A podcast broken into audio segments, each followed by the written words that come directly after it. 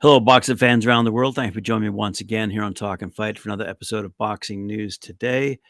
And we're going to start off with a story out of uh, Kaliesha West's world.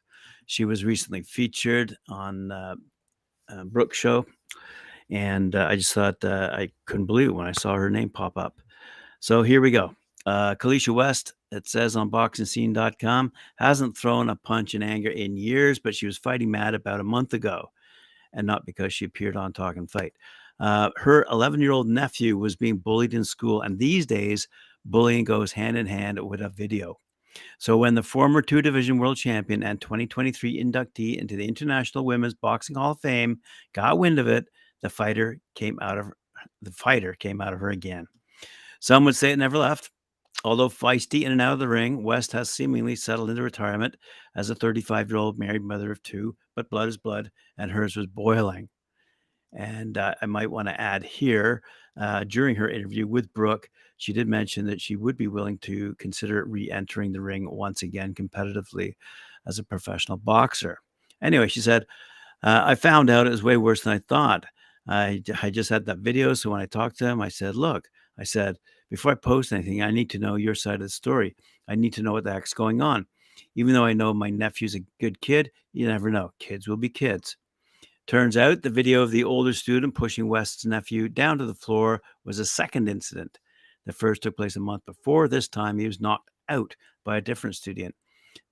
Student West found out that when the assailant in that incident messaged her after she posted the video on her Instagram account, the kid who beat him, she said, who knocked my nephew out, said, I just want to say I'm sorry. I was the one who got suspended a month ago for punching your nephew in the face. And I was like, why'd you do that? And he said, because he was annoying me. And I said, a lot of people are annoying in the world, and you just go, you just don't go to punching tactics. It'll never be nothing. You'll never do nothing with your life. And this little kid was like, I know. That's what my mom said. And he was so apologetic. That kid got a suspension, and so did the other. And when he arrived back at school, he was required to hold a sign outside the school that said, be kind. So there you go. Quick little story out of uh, Kaliesha West, who recently appeared on Talkin' Fight on Brooke Deerdorf's show. Um, here's a story out of Boxing News twenty-four dot com. I, actually, a couple of stories written by Dan Ambrose. First one featuring Deontay Wilder. Deontay Wilder told David Benavidez that Canelo Alvarez wouldn't fight him and needs to move up to one seventy-five because he feels he'll dominate that division. Benavidez, twenty-seven and oh, twenty-three knockouts, told the former W B C heavyweight champ Wilder that he has three more fights at one sixty-eight, and then he plans on moving up to light heavyweight.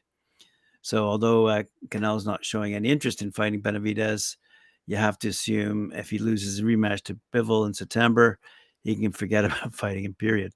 Anyway, the twenty-six-year-old Benavidez doesn't mention who those three fighters are, but uh, the author says maybe David Morrell, maybe Demetrius Andrade, maybe Jermall Charlo. And Charlo is the only one of those three with a large fan base and hasn't fought in two years. So it'll be interesting to see what happens to Benavidez if he moves up uh, or remains down. So anyway, uh, David Benavidez, he definitely wants to fight uh, Canelo, but I don't think that's going to happen because Alvarez doesn't want it to happen. Dan Ambrose also says another story. Ryan Garcia posted on social media saying he's got a fight at one forty coming soon. The recently beaten Ryan, who's now twenty-three and one, nineteen knockouts, didn't say who he'd be fighting, but he'll be offered an immediate title shot by W B A champ Rolando "Rolly" Romero. If Ryan wants a golden opportunity to win a belt, he's got it against Rolly because it doesn't get any better than this. Taking that fight against Rolly would give Ryan a relatively safe matchup for his first contest with new coach Derek James in his corner. It'd be a mistake for Ryan to pass his fight up because Rolly isn't expected to hold on to his W B A title for long before he's dethroned, or if he vacates, to go up to one forty-seven. Rolly, by the way, fifteen and one, thirteen knockouts, is fresh off his ninth round knockout victory over Ishmael Barrasso on May thirteenth, capturing the vacant W B A one forty-pound belt in his first fight in the light welterweight division after a year layoff and a knockout loss to Gervonta Davis. uh, said uh, said Rolly, I want it to happen. The boxing world wants it to happen. I hope Ryan and his team want it to happen too. And if everyone wants it to happen, let's make this shit happen. So let's see what happens next. In stuff that's not going to happen, uh, I see that the, the British are a little bit upset over Liam Smith, and Liam Smith has apologized to his fans after his rematch with Chris Eubank Junior was postponed for a second time. The official announcement came this afternoon. That would be yesterday. But promoters of Boxer are still going ahead with the show on July first, and it's interesting. Instead of Smith Eubank Junior two, the main event at Manchester A O Arena will be Savannah Marshall's super middleweight contest against Franchon Cruz de Zern. Natasha Jonas will feature on the undercard, as will Mark Heffron, Zach Shelley, British super middleweight title fight. Uh, and there will be outings for Ben Whitaker, one of our favorites here in Talkin' Fight, as well as Cal- Calum Simpson and more. Said Smith, I'm gutted and I'm sorry to all the fans about the postponement. I've always said a fully fit Liam Smith beat, beats Chris Eubank every time. I've tried training through because I was desperate not to let anyone down, but I had to withdraw from the bout in July following the latest medical assessment this week. I'll heal up now and then be fully fit for later in the summer. Uh, he has originally, by the way, he originally, by the way, pulled out from the original date of June seventeenth because of a slight injury, quote unquote. The Liverpudlian is pleased that the July first will carry on. He said, I wanted Boxer to put a big card together, and they more than delivered. So I'm honestly delighted that Boxer is keeping the card on without the pay-per-view, which doesn't always happen. And I would encourage all the fans to get behind Tasha Jonas and Savannah Marshall in their world title fights and the other fighters in a brilliant card. Speaking of, well, okay, I won't say brilliant card, but interesting card. Most Valuable Promotions, that company co-owned by Jake Paul, announced that lightweight Adam Kapenga, eleven three and one, seven knockouts, will now take on unbeaten Ashton H two O Sylvie.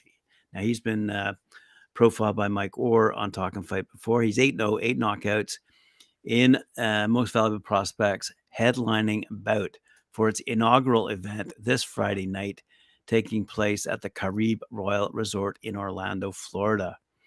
Kapenga will replace Angel Reblar, who was forced to pull out due to an eye injury. One last story coming out of uh, the Queensbury team, and Frank Warren in particular, who are heading over to Belfast. Uh, the Queensbury team is set to make their short haul hop across the Irish Sea this week, ahead of what will surely be a memorable event at the S S E Arena in Belfast. This is courtesy of Boxing Scene dot com. The main event for the evening speaks for itself, with local hero Michael Conlan bidding to become I B F World Featherweight Champ when he takes on the holder Luis Alberto Lopez in what should be a cracking fight that we are delighted to deliver to the B T Sports viewers, says Frank Warren. By moving the main event, uh, ring walks to nine p.m., that's their time, we've made certain that Lopez versus Conlan doesn't clash with any of this weekend's other boxing events, so the fans can watch all the action live. But I've got a feeling Belfast will surpass any other option. Lopez, of course, is known to British viewers for the last time uh, late last year when he ventured into a Leeds cauldron and overcame previous champ Josh Warrington. Shows us what he's all about, and he's now swapping Leeds for Belfast, where he will encounter an equally partisan crowd baying for the hometown favorite to succeed. I'm delighted, he said, uh, it's Frank Warren, as part of the package to bring this headliner to B T Sport. We're giving the opportunity for five Queensbury fighters to feature on the bill, and Nick Ball especially has a particular point to prove. Our Scouse Dynamo, I believe, is the future of the featherweight division and a world champion in waiting. He re- really announced his arrival on the scene last year with a hugely impressive win, treble against dangerous opponents, with a combined total of fifty-five wins and just five defeats. Bludgeoning Ball stopped all three of them. Quite simply, Nick wanted to be on this card because he intends to place him, himself right in the frame to fight the winner of the Lopez-Conlan uh, brawl. There'll be no better place for him to put on a statement performance with the eyes of the boxing world fixed on Belfast. And isn't that great news for Belfast? That's fantastic news, I think, anyway, having been there several times in my lifetime. And It's a lot of fun. Great city. And they're going to be well entertained this weekend when that fight takes place. All right. Thanks very much for joining me here on Talkin' Fight. Appreciate it very much. Remember to like, share, subscribe, hit that notification bell. We'll see you later on at four p.m. Eastern time when I join Mike Orr and Cedric Benn for their show, Knuckle Up. Thank you.